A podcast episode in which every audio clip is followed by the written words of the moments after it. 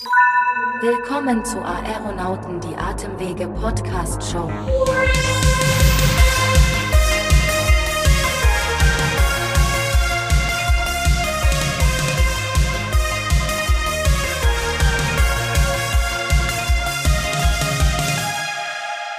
Liebe Zuhörer und liebe Zuhörerin, hallo und herzlich willkommen. Ah, weißt du was, Florentine, das ist alles viel zu sehr abgelesen. Ich mache das mehr Freestyling. Das hört sich dann so an. Liebe Zuhörerinnen und liebe Zuhörer, herzlich willkommen zu einer weiteren Folge von Aeronauten, eurem Podcast, der alle Neuigkeiten rund um die Themen von COPD und Asthma behandelt, mit spannender Unterhaltung selbstverständlich unterbunden. Und wenn ich von wir spreche, dann meine ich in erster Linie natürlich Florentine, in zweiter Linie meine ich mich, denn wir sind eure Hosts, die an dieser Stelle sitzen, um die perfekte Mischung eben aus Medizin und Entertainment Entertainment miteinander zu verbinden. Florentine, sie ist die Medizinstudentin, ganz offensichtlich hier in dieser Runde, arbeitet ganz nebenbei im OP als Assistent mit. Und äh, ich frage mich jedes Mal aufs Neue, Florentine, und das ist meine Einstiegsfrage an dich. Wie kriegst du das alles unter einen Hut? Das fragen mich viele. Ich mache es halt ja. gerne. also ich arbeite schon sehr, sehr viel, aber das ist auch in Ordnung. Ich mache das, was ich gerne mache und dadurch ist es auch nicht anstrengend und ich, ja, ich könnte es mir gar nicht ohne das vorstellen. Ich bin als OP-Assistentin da auch wirklich voll eingebunden äh, in ärztliche Tätigkeit und werde dann nach dem Studium da auch hingehen. An der Stelle mache ich einen Schnitt. Ohne dass ich irgendwas zu sagen habe. Ich wollte ich nur einfach gemacht haben.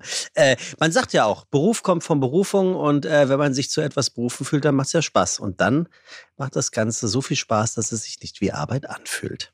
Definitiv. Und ich glaube, dass unsere beiden Fachleute, die wir mit an Bord haben, das Thema viele Arbeit auch unterschreiben könnten, mhm. die uns in dieser Staffel freundlicherweise immer mit ihrem Fachwissen zur Seite stehen. Heute ist dabei Herr Dr. Deseo. Später werden wir noch einige Fragen zu unserem Thema stellen. Und ich freue mich jedenfalls schon auf die nächste halbe Stunde mit dir, Sebastian. Ja, wenn ich es schaffe, mich unter einer halben Stunde kurz zu fassen. Damit fange ich jetzt an. Äh, ich gebe zurück. Ich freue mich sehr auf diese Folge mit dir, liebe Florentine. Was haben wir für ein Thema? Definitiv ein Thema, wo wir dein Entertainment-Geschick brauchen. Heute könnte es nämlich ein bisschen schwer werden, den Spannungsbogen unterzubringen. Äh, oder äh, was kommt dir als erstes in den Sinn, wenn du das Wort Bürokratie hörst? Deutschland. Kalender. Faxgeräte. Faxgeräte, Telex. ja, ich denke, so geht es wirklich echt den meisten Menschen. Und auch bei Ärzten und Ärztinnen besteht die Tätigkeit ja heutzutage zu einem leider sehr, sehr großen Teil aus Dokumentation und Bürokratie. Und deshalb haben wir heute die Folge voll und ganz dem Thema Praxismanagement, Dokumentation und vor allem Tipps zur Zeitersparnis im Praxisalltag gewidmet, damit die Patienten zukünftig weniger warten müssen und schneller der Feierabend eingeläutet werden kann hört sich irgendwie relativ äh, voll an, dieser Kalender, um im äh, Beamtendeutsch zu bleiben. Wir brauchen ärztliche Unterstützung, das spüre ich. Wer ist da? Wir brauchen sie unbedingt. Und wir haben natürlich jemand Tolles wieder an Bord. Und das ist heute Dr. Deseo oder Justus, unser Interviewpartner, der uns zur Seite stehen wird. Er hat mittlerweile selbst eine eigene Praxis, hat aber davor viele Jahre in der Klinik gearbeitet und sogar mehrere Kliniken als Chefarzt geleitet. Wenn also jemand weiß, wie man Organisationen in eine Klinik- und Praxisalltag herangeht, dann Herr Dr. Deseo. Ich nenne ihn ja unseren It-Boy. Äh, der kennt sich ja ganz nebenbei auch noch mit der IT. Äh, Tech-Boy. Äh, ja, das ist wirklich. Also herzlich willkommen bei den Aeronauten. Moin Justus. Moin, moin. Oh, man sagt ja nur einmal Moin, ne? Also dann sage ich nur Moin. Jetzt hast du es dreimal gesagt, aber ist egal. Ein alter Trick, neurolinguistische Programmierung. Am, am, am, schönsten ist es, wenn man irgendwo ankommt. Ich kam, war gerade die Tage in einem Hotel und komme rein, sag Moin und wenn die dann im anderen Bundesland sagen Morgen und es ist irgendwie aber schon Nachmittag, weil sie irgendwie denken, Moin wäre aber gut, okay. So viel zum Thema. In einer halben Stunde kriege ich das heute durch. Ja, ich glaube, wir gehen mal zurück zum Thema. Auf jeden Fall, Justus, bist du genau der richtige Ansprechpartner für unser Thema heute. Und äh, zwar geht es als erstes um das Disease Management Programm bei COPD und Asthma. Das sind ja unsere großen Überthemen. Es gibt Therapiekonzepte gerade für chronisch Kranke auf Basis gesicherter medizinischer Erkenntnis nach der Richtlinie des Gesetz gemeinsamen Bundesausschusses. Das klingt schon jetzt sehr trocken, aber so soll es nicht werden. Das ist letztendlich die interdisziplinäre Zusammenarbeit aus verschiedenen Fachdisziplinen, also zum Beispiel jetzt dem Pneumologen, dem Hausarzt, der Hausärztin, Physiotherapeuten, Ernährungsberater. Dafür können sich Patienten und Patientinnen ähm, mit gesicherter Diagnose freiwillig teilnehmen und auch Ärzte und Ärzte müssen daran teilnehmen. Also es ist nicht so, dass der eine das möchte, also mitmachen möchte, sondern Ärzte sind dazu tatsächlich verpflichtet. Und die Voraussetzung ist letztlich eigentlich nur die aktive Mitarbeit der Patienten und Patientinnen. Also es ist dann geht dann in die Richtung von Schulungen und Bewegungstherapien.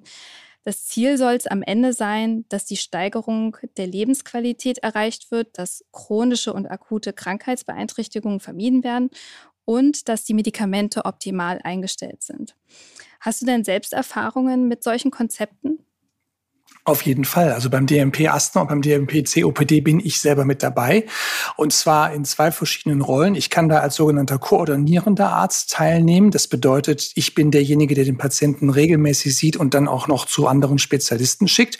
Oder ich bin als Facharzt mit dabei. Das heißt, der Hausarzt, die Hausärztin schickt mir den Patienten, den er selber im DMP-Programm hat, regelmäßig zur Kontrolle. Also du bist genau mittendrin. Ist das Ziel, die Dokumentation zukünftig auf die behandelnden Ärzte und Patienten aufzuteilen?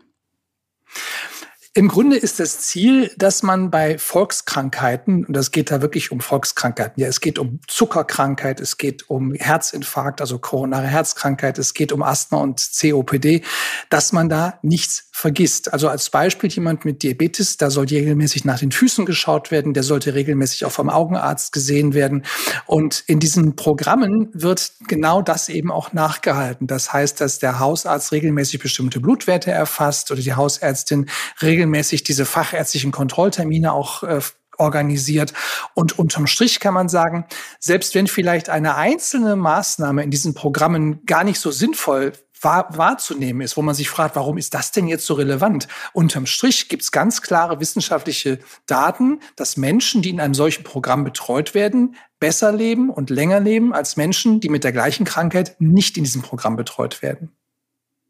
Das wäre eigentlich auch eine Sache unabhängig von chronisch Kranken, oder? Das würde ich mir ja grundsätzlich als Patient wünschen, dass man irgendwie alle Teilaspekte beleuchtet, alles irgendwie im Blick hat und dass auch alle äh, Arbeitsgruppen zusammenarbeiten, sehr eng miteinander und auf dem gleichen Stand sind. Das soll so sein. Wenn du jetzt sagst, das hätte ich gern bei allen Krankheiten, das Problem fängt da schon an, wenn es keine Volkskrankheit ist, dann gibt es nicht unbedingt eine einheitliche Strategie, wie man damit umzugehen hat. Also ich sage mal als Beispiel, ich habe bei der Lunge, bei den Atemwegserkrankungen, habe ich einen Wert, wenn jemand eine Lungenfunktionsprüfung macht und dabei ganz, ganz feste ausatmet. Das ist so ein ganz fester Atemstoß. Dann messe ich, wie viel Luft ist da in der ersten Sekunde rausgekommen. Und das nennen wir FEV1, also forciertes expiratorisches Volumen nach einer Sekunde, FEV1. Jemand hat ganz schnell ausgeatmet. Diesen Wert kann ich ziemlich standardisiert und damit valide erfassen. Und ich kann dann sagen, wenn ich mir über die Jahre oder über die Monate anschaue, wie ändert er sich, dann kriege ich raus, wird's besser, wird's schlechter oder bleibt alles gleich? Ich habe nicht bei jedem Krankheitsbild so einen Parameter. Ähm, und deswegen kann man also nicht alle Krankheitsbilder sofort in ein solches Programm äh, übertragen, denn man braucht dafür wirklich ganz, ganz lange Zeit zu, rauszukriegen, was ist da die entscheidende Stellschraube und vielleicht auch bei den Medikamenten gibt's da ganz bestimmte Sachen, die auf jeden Fall gemacht werden müssen. Denn wir haben bei vielen Krankheiten auch einfach viele Optionen. Und da gibt es gar kein so großes richtig und falsch, wenn zwei Ärztinnen unterschiedliche Therapiekonzepte haben. Das heißt, um am Ende zu sagen, es, wir haben so ein Programm, müssen wir einen Standard festlegen können, der wirklich auch äh, ja, Konsens über alle hat. Und das ist nicht bei jeder Krankheit so. Okay, also wenn wir jetzt bleiben bei unserem Thema Asthma und COPD, wäre das denn für diese Erkrankungen ein solches Programm überhaupt eine Dokumentationserleichterung, also eine Zeitersparnis, um jetzt den äh, betreuenden Ärzten zum Beispiel ähm, mehr Zeit zu lassen für individuelle Therapiekonzepte? Ja, es ist, das ist, glaube ich, gar nicht so sehr als Erleichterung gedacht. Es ist eher gedacht als, äh, ich habe bestimmte Mindestinformationen, die ich übermittle. Also ich habe halt einen Bogen, auf den ich Sachen eintragen kann, die dem Hausarzt sagen, was haben wir besprochen. Und ganz simpel gesagt, da steht drin, habe ich was an Medikamenten geändert, wie sind die Lungenfunktionswerte, habe ich über die Möglichkeit von Atemphysiotherapie oder Lungensport informiert, habe ich das Thema Rauchen adressiert. Und der Hausarzt hat in, sag mal, auf einer Seite ganz schnell erfasst, habe ich das alles gemacht und wie ist das Ergebnis? Und das ist vielleicht einfacher zu, zu handhaben, als wenn ich einen Brief schreibe und ich schreibe da rein, angesichts der schwergradigen obstruktiven Ventilationsstörung, die nun schon über einige Jahre besteht, habe ich mit Frau Pütz nochmal eindringlich besprochen, dass es notwendig erscheint, dass sie den Nikotinkonsum nun doch vollständig einstellt. Das kann der alles lesen. Oder ich mache einen Haken bei äh, Tabakentwöhnung. ne? Also ich glaube, in der Form ist es eine Erleichterung, weil ich eine ganz strukturierte, standardisierte Erfassung von bestimmten Dingen habe. Also letztlich sowas wie eine Checkliste. Kann man so sagen, ja. Das ist, glaube ich, eins der Ziele, diese Checklistenhaftigkeit und damit Handhabbarkeit herzustellen. Es gibt ja noch ein, ganz anderes Tool, was auch sehr spannend ist, ist dieser elektronische Medikationsplan. Ich kenne das noch aus dem Krankenhaus, dass Patienten und Patientinnen mit einem kleinen Ausdruck kommen. Also es ist meistens eine A4-Seite, wo dann die Medikamente aufgelistet sind. Da ist jetzt aber die Idee, dass Ärzte, Zahnärzte und Apotheker können nach Einwilligung des Versicherten auf Medikationsdaten und medikationsrelevanten Daten zugreifen. Also die technische Variante dieses A4-Papiers, die es da gibt. Ähm, dokumentiert somit ein Arzt oder eine Ärztin für alle anderen auch mit letztlich? Ähm, es ist dokumentieren unterm Strich dann alle. Ne? Denn wenn jetzt die Hausärztin zum Beispiel diesen Medikationsplan angelegt hat und hat den dem Patientin, der Patientin mitgegeben, dann kann ich mir das anschauen. Und wenn ich jetzt sage, ja, ich würde bei dem Medikament was ändern, die Dosierung oder die Stärke oder vielleicht würde ich ein Medikament austauschen, dann kann ich diesen Plan über einen QR-Code in mein System ein, einlesen, kann die entsprechende Änderung vornehmen, kann sogar im Freitext dahinter schreiben, ich sage jetzt mal, ab nächster Woche oder wegen des Hustens geändert oder sowas und druckt das wieder aus mit einem neuen QR-Code und die Hausärztin kann das geänderte Ding nehmen, einlesen und hat ihren Plan wieder aktuell. Also ist im Prinzip Bausteine, die jeder beisteuert. Also ich finde es sehr spannend, weil letztlich ich kenne das aus dem, aus dem Klinikalltag halt so, dass viele Patienten kommen, dann setzt man Medikamente an, die gehen zum Hausarzt, der denkt sich so, oh Gott, was ist da denn alles angesetzt? Der fängt wieder alles abzusetzen. Und äh, in meinem Denken ist das schon eine, eine Erleichterung auch für den interdisziplinären Austausch alleine schon, um zu, zu sehen, aha, okay, der Patient braucht jetzt wirklich dieses oder jenes Medikament, weil auch manchmal Informationen verloren gehen, gerade bei diesem Ausdruck.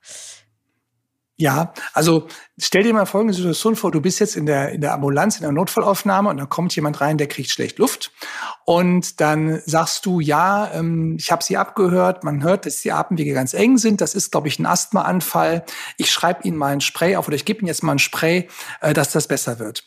Und dann gibst du ihm das und dann sagt die Frau, ja, das habe ich doch schon selber genommen viermal. Das hättest du gerne vorher gewusst, dass du nicht bei Null ja. anfängst.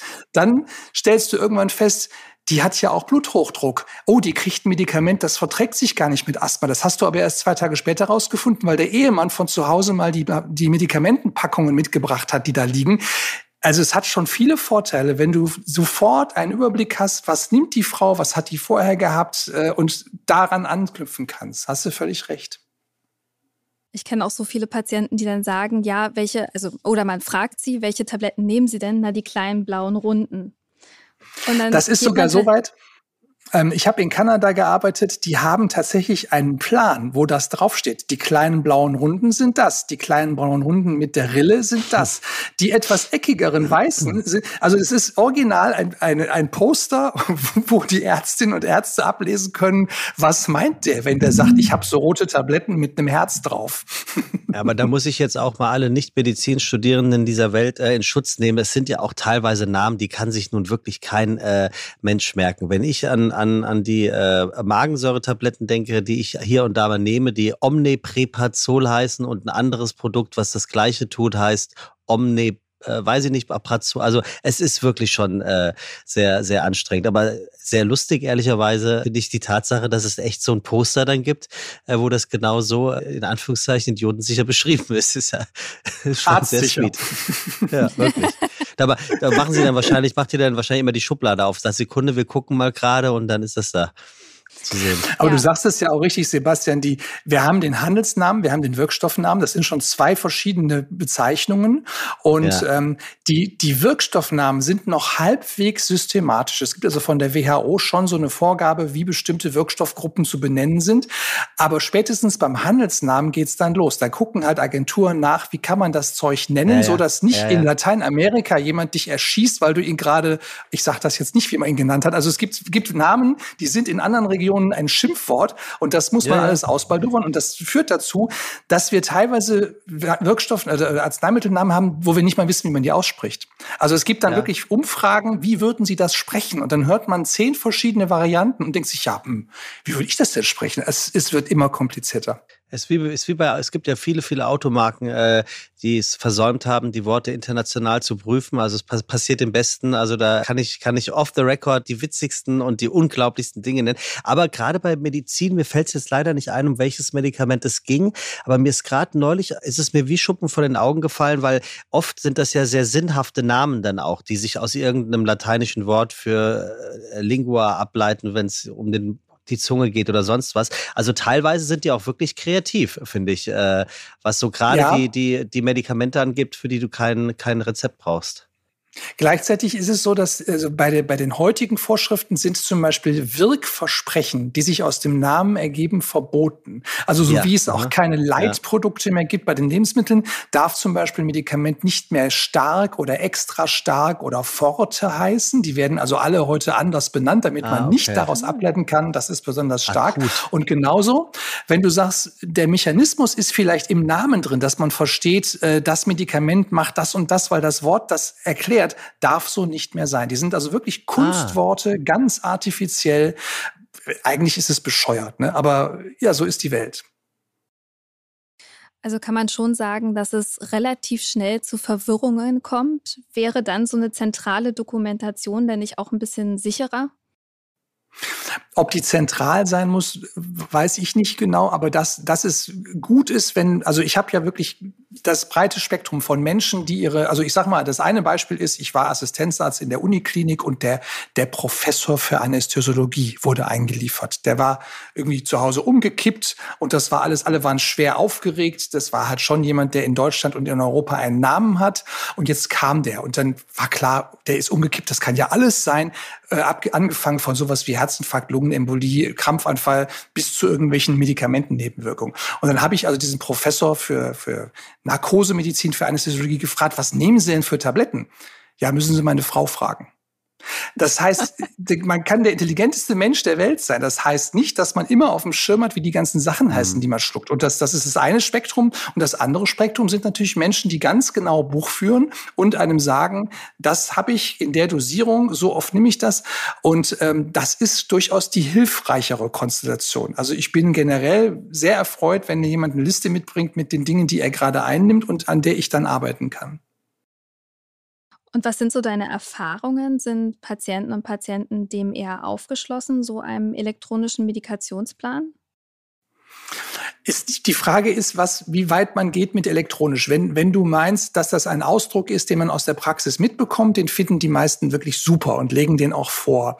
Ähm, wenn es darum geht, dass das Ganze irgendwo zentral gespeichert wird, habe ich das selber noch nie erlebt. Also ich kenne niemanden, der mir praktisch äh, über einen Link gesagt hat, hier finden Sie meine Medikamente und da können Sie selber drauf zugreifen. Das, das kenne ich so noch nicht halte ich aber auch ein bisschen für überflüssig. Denn wenn ich es auf Papier ausdrucken kann, wie Goethe schon sagt, was ich schwarz und weiß besitzt, kann ich getrost nach Hause tragen. Ist eigentlich der simpelste Weg. Ja, das stimmt.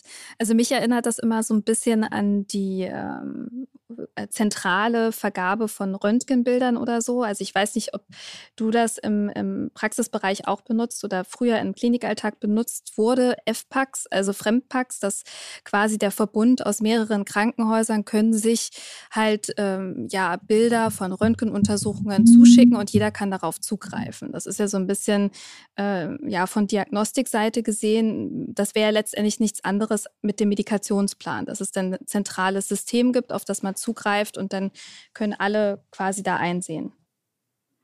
Ja, generell ist das sinnvoll, aber ähm, jeder Patient oder jede Patientin hat das Recht zu entscheiden, was er oder sie der Ärztin oder dem Arzt erzählt. Das heißt ganz konkret, ich stelle mir jetzt vor, ich verschreibe jemandem ein Medikament gegen Potenzstörung, ähm, weil wir das besprochen haben, weil der ein Vertrauensverhältnis zu mir hat. Das kann durchaus sein, dass der nicht unbedingt möchte, dass sein Kardiologe das erstmal weiß oder vielleicht ist der Kardiologe ein schlechtes Beispiel, weil der muss es wissen. Das hat nämlich hohe ja, Relevanz bei der Frage der Blutdrucksenkung.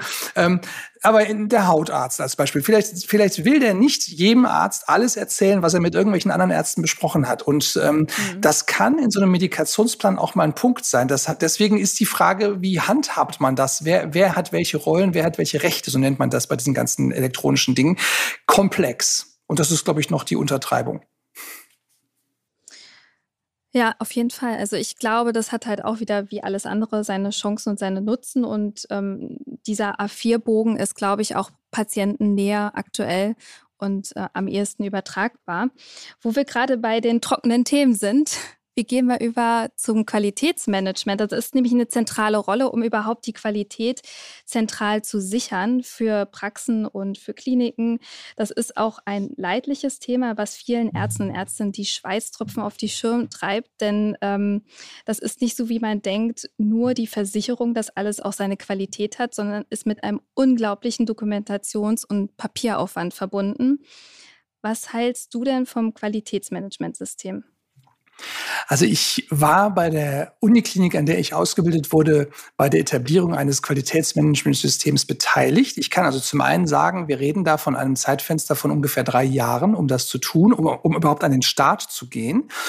Gleichzeitig, ähm, es gibt wirklich alles. Also es gibt die Sachen, wo man sich denkt, oh Gott, das ist wirklich einfach Arbeit für jemanden, der Vater und Mutter erschlagen hat. Ja, diese sogenannten Patientenpfade zum Beispiel. Da muss man für eine Krankheit ganz genau überlegen, und was ist, wenn das ist, und was ist, wenn das ist, was ist, wenn das ist, was ist, wenn das ist. Und dann kommt am Ende ein sogenanntes Konfusogramm raus, also ganz viele Pfeile und Kästchen. Und äh, man hat aber einmal gesagt, jetzt haben wir einmal durchdekliniert, was machen wir mit jemandem, der sich wegen Luftnot vorstellt.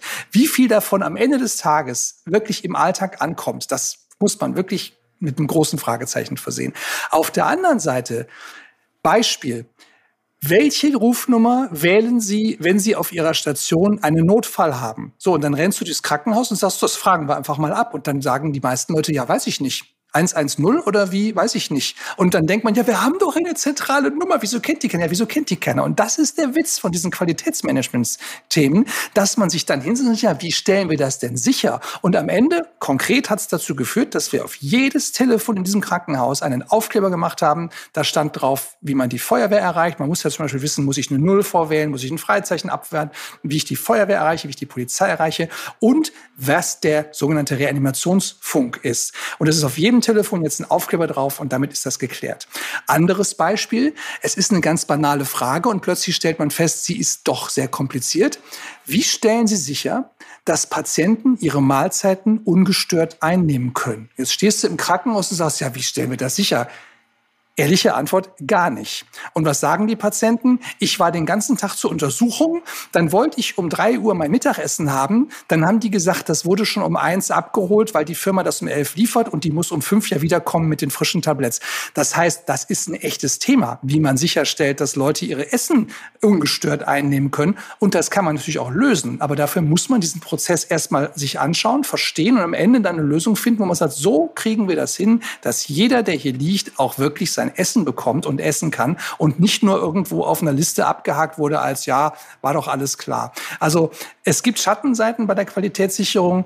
Wenn man aber ins Detail geht, erkennt man auch, wie viel Sinnvolles dahinter steckt mit zu Themen, die man sonst nie wirklich äh, anfassen würde. Also letztlich geht es um so ein bisschen auch so eine Prozessoptimierung, dass die Qualität dahinter stimmt, dass die Abläufe stimmen Und wird denn auch vom Gesetzgeber berücksichtigt, ob es sich um eine kleine oder eine große Praxis handelt? Weil letztlich sind dann ja auch die, ähm, die Anforderungen bestimmt andere, könnte ich mir vorstellen.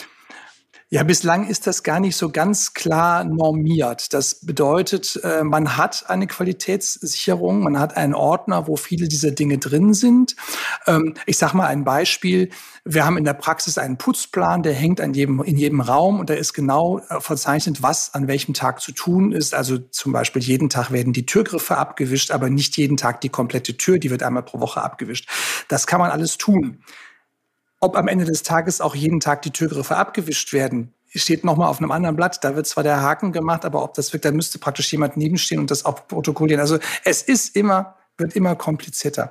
Generell ähm, hat die Qualitätssicherung halt einen hohen Stellenwert, vor allem wenn man daran knüpfen kann, dass es ergebnisrelevant ist. Das heißt, wenn ich in einem Krankenhaus zum Beispiel nachweisen kann, dass es weniger Fehleingriffe gibt, durch den sogenannten Team Timeout. Das ist ein Instrument der Qualitätssicherung, ja, dass vor dem ersten Schnitt innegehalten wird und gesagt wird, ist das hier die Frau Müller, die auch operiert werden soll?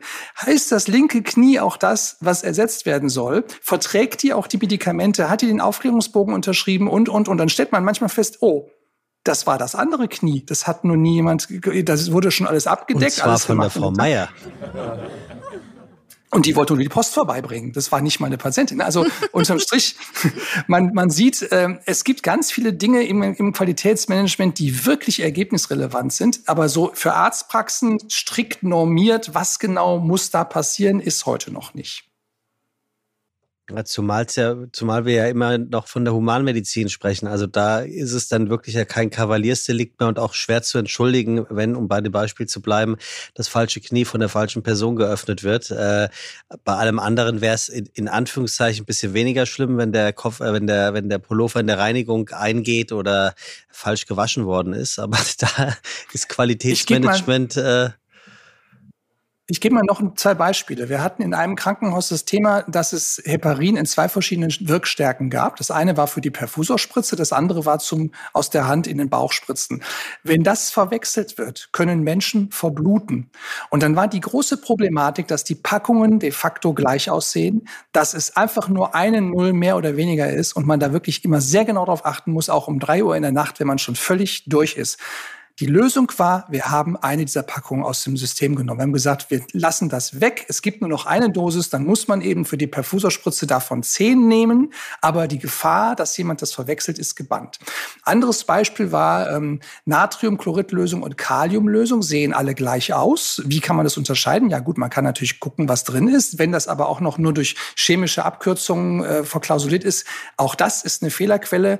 Es gibt Firmen, die färben diese Lösung. Das heißt, du kannst sagen, ich kaufe kaufe die Kaliumlösung in Blau. Und dann weiß jeder, das Blaue ist kein Natrium, das ist Kalium, das ist gefährlich. Also es, das sind alles Dinge, die über Qualitätssicherung, über diese Besprechungen, äh, über Arzneimittelkommissionen und, und Komplikationskommissionen, was es da alles gibt, geregelt wurden.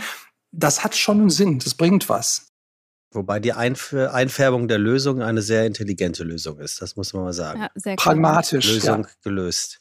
Okay.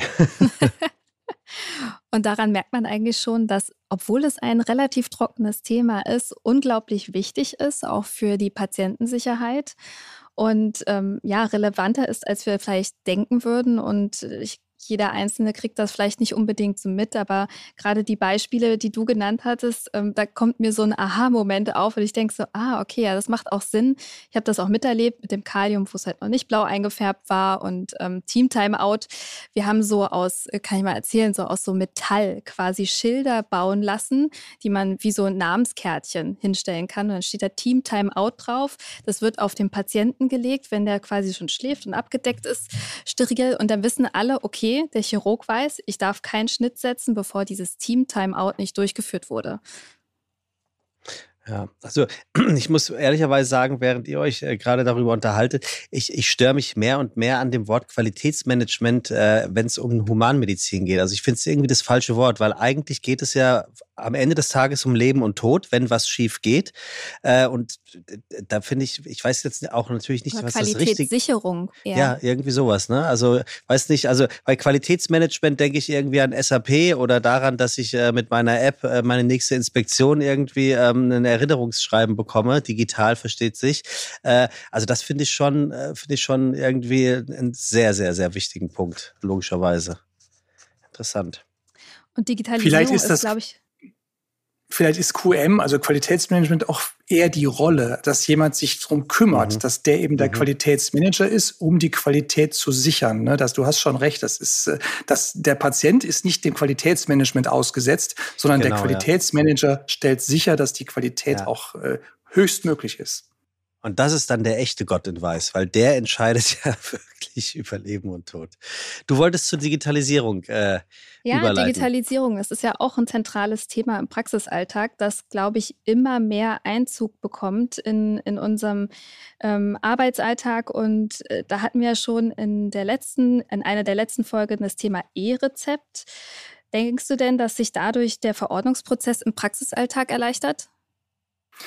Ich bin mir da nicht sicher. Wenn ich jetzt überlege, was mache ich denn konkret? Ich, ich habe in meinem äh, ja in meinem Arztsystem die Medikamente, die ich jemandem verschrieben habe, in einer Liste drin, elektronisch. Ich kann da praktisch ein Häkchen dran machen, wenn ich das wieder verorten müsse, dr- möchte, drucke auf drucken und habe das fertige Rezept. Das ist ein ultraschneller Vorgang. Während dieses Vorgangs kann ich sogar weiter sprechen, weil das auf, ich sag mal, auf Kleinhirnebene abläuft. Ja, diese Häkchen machen und ausdrucken.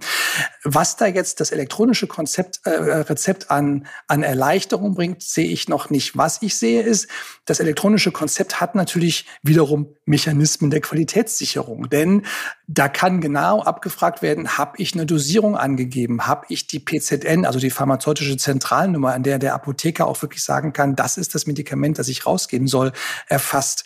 Ähm, umgekehrt in der Apotheke kann das auch sein, es gibt Medikamente in mehreren Darreichungsformen, also als Trockenpulver oder als Dosierosol, die heißen aber beide gleich.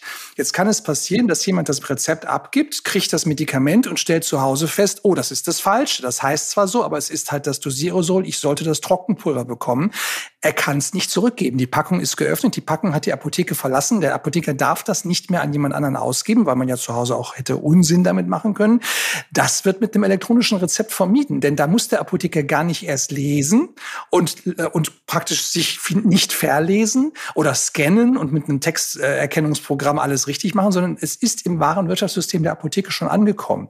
Das ist schon eine Fehlerquelle, die ausgeschaltet wird durch E-Rezepte. Also, äh, Fehlerquelle hin oder her. Wir haben hier heute natürlich auch wieder ein entertainendes und unterhaltendes äh, Element am Start. Und ich dachte mir, Justus, dass wir hier drei Fragen einfach mal in bester Quizmanier für dich vorbereiten, damit du sie dann so schnell und spontan es geht beantwortest. Die Fragen, gebe ich zu, sind vielleicht nicht ganz alltäglich. Ich bin bereit, äh, ich bin bereit, sei schon. Ich bin gespannt, was dir ganz spontan dazu einfällt. Bist du bereit? Das wollte ich fragen. Es kann losgehen. Also geht durch die fortschreitende Digitalisierung und Optimierung des Praxismanagements die klassische Arzt-Patienten-Beziehung immer mehr verloren. Wenn es nur darum geht, eine elektronische Patientenakte zu haben, elektronische Medikationspläne, elektronische Rezepte, würde ich sagen, nein. Also ganz bildlich gesprochen, mein Schreibtisch im Sprechzimmer ist leer, weil ich ja keine Papiere brauche. Das heißt, da ist der Raum für mich und für den Patienten und die Patientin da und nichts stört. Das hat also Vorteile. Reden wir über sowas wie Videosprechstunde und äh, ja Remote Medicine im weitesten Sinne, ja, dass ich jemanden praktisch ferngesteuert behandle, würde ich sagen, das sollte gar nicht das Ziel sein, denn eigentlich soll ja die Elektronik mehr Raum schaffen für den Menschen. Das klingt paradox, aber am Ende ist das das Ziel. Zweite Frage. Du hast ja nun schon ein paar Berufsjahre angesammelt. Wie hat sich der Arztberuf deiner Meinung nach seit dem Beginn deiner Karriere verändert? Es gibt tatsächlich in einigen Aspekten einen Rollenwechsel. Also ähm, wenn man sich Arztserien im Fernsehen anguckt, das, ich sag mal so Schwarzwaldklinik und Co., dann ist der Arzt in allen Lebenslagen der Ansprechpartner. Ja, der macht nicht nur Medizin, der ist auch Bergretter und der kann auch noch äh, ja zerstörte Beziehungen kitten und und und. Und ein bisschen war das früher auch die Rolle. Man nannte das auch Profession. Ja, jemand, der eine Approbation hat als Ärztin oder als Arzt, der ist 24 Stunden am Tag in dieser Rolle. Und das sieht man eben in Arztserien daran, dass die eben auch nachts angerufen werden und dann schnell noch dies und jenes lösen. Es geht ein bisschen weg davon, denn das, ich sag's mal ganz banal, das Internet, die Digitalisierung führt auch zu Bewertungssystemen, zu Bewertungsportalen und die Wahrnehmung der ärztlichen Rolle ist auch mehr und mehr der Dienstleister. Also so wie ich in irgendeinem Internetkaufhaus einkaufen gehe und ich kann ja auch äh, meine Medikamente online shoppen, so entsteht manchmal auch das Gefühl, das ist ja mit der Medizin nichts anderes. Wenn ich aber ehrlich bin als Betroffener, als Betroffener, lasse ich ja jemanden ganz, ganz nah in meinen Intimbereich. Ja, ich, ich, ich öffne mich ja, um meinen Gesundheitszustand herstellen zu lassen, um auch nachschauen zu lassen, was ist da überhaupt los. Und der Mensch, dem ich das erlaube, den lasse ich ja so nah an mich ran, wie vielleicht wirklich nur meine Partnerin, mein Partner oder wie meine Eltern oder Kinder. Und diese Rolle ist immer noch da. Das heißt, wir Ärztinnen, wir Ärzte sind uns auch bewusst, was jemand da zulässt, der uns mhm. in seine Gesundheit ja mit einbezieht. Verstanden. Dritte und letzte Frage, gerne etwas knackiger in der Beantwortung. Brauchen Arztpraxen zukünftig einen eigenen Praxismanager? Das ist ja vielleicht das Wort, was wir vorhin äh, gesucht haben, äh, ja, als es um das Qualitätsmanager ging. Ähm, der oder die den Überblick über die technischen Neuerungen behält. Das ist leicht zu beantworten, ja. Warum? Ähm, weil die, die Systeme, also das heißt die Arztsoftware, die Updates, die da Datenschutzgrundverordnungskonformen äh, Strukturen, da reden wir auch von Cloud Computing, wir reden von Schnittstellen, von Telematikinfrastruktur und, und, und, und, und, sehr komplex sind. Das heißt ganz simpel, wenn bei mir der Drucker nicht funktioniert, und ich sage, ja gut, dann stelle ich einfach einen anderen hin vergiss es. Das geht so nicht in diesen Systemen. Mhm. Und dann brauchst du jemanden, der das kann. Natürlich musst du nicht als Ärztin, als Arzt hier jemanden in Vollzeit anstellen, der den ganzen Tag da sitzt und darauf wartet, dass dein Computer kaputt geht. Das machen durchaus auch Anbieter für 20 Praxen. Aber am Ende des Tages erleichtert es sehr das Leben, jemanden zu haben, der was davon versteht. Ja, und äh, du verstehst ganz offensichtlich was von dem, was du alles so von dir gibst. Ähnliches kann ich natürlich nur über Florentine sagen. Äh, jeder weiß, wovon er redet. Das machen wir nochmal. Ganz herzlichen Dank für die äh, wunderbar beantworteten Fragen, lieber Justus, und auch für deinen Besuch heute hier bei uns äh, im Studio in einer weiteren Folge von unserem Aeronauten-Podcast. Ich finde, weil wir auch so ein bisschen beim Thema Zeitersparnis am Ende des Tages angekommen sind, wir könnten jetzt auch so langsam aber sicher hier mal einen Schlussstrich ziehen, sozusagen die Akte schließen nutzen, digital oder analog, das könnt ihr euch gerne aussuchen. Ich habe wieder jede Menge gelernt, Florentine. Kannst du überhaupt noch was lernen? Ich glaube, wir haben heute genug gelernt erstmal. Man kann ja nie genug lernen, mhm. aber für den Moment reicht es aus. Du hast es schon sehr schön gesagt. Ich glaube, schöner kriege ich es gar nicht hin. An dieser Stelle vielen Dank, Justus, für deine Zeit und für die spannenden Einblicke der Qualitätssicherung oder des Praxismanagers der Zukunft und bis bald. Auch vielen Dank an alle Zuhörer und Zuhörerinnen. Ja, ganz herzlichen Dank fürs Zuhören und auf ganz bald. Tschüss. Tschüss.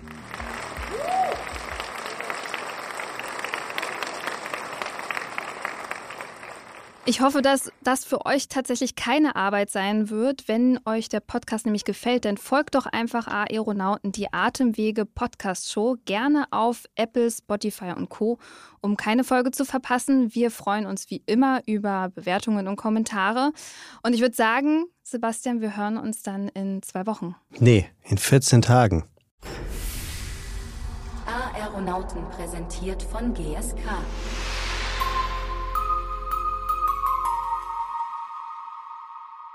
Dieser Podcast wird produziert von Podstars bei OMR.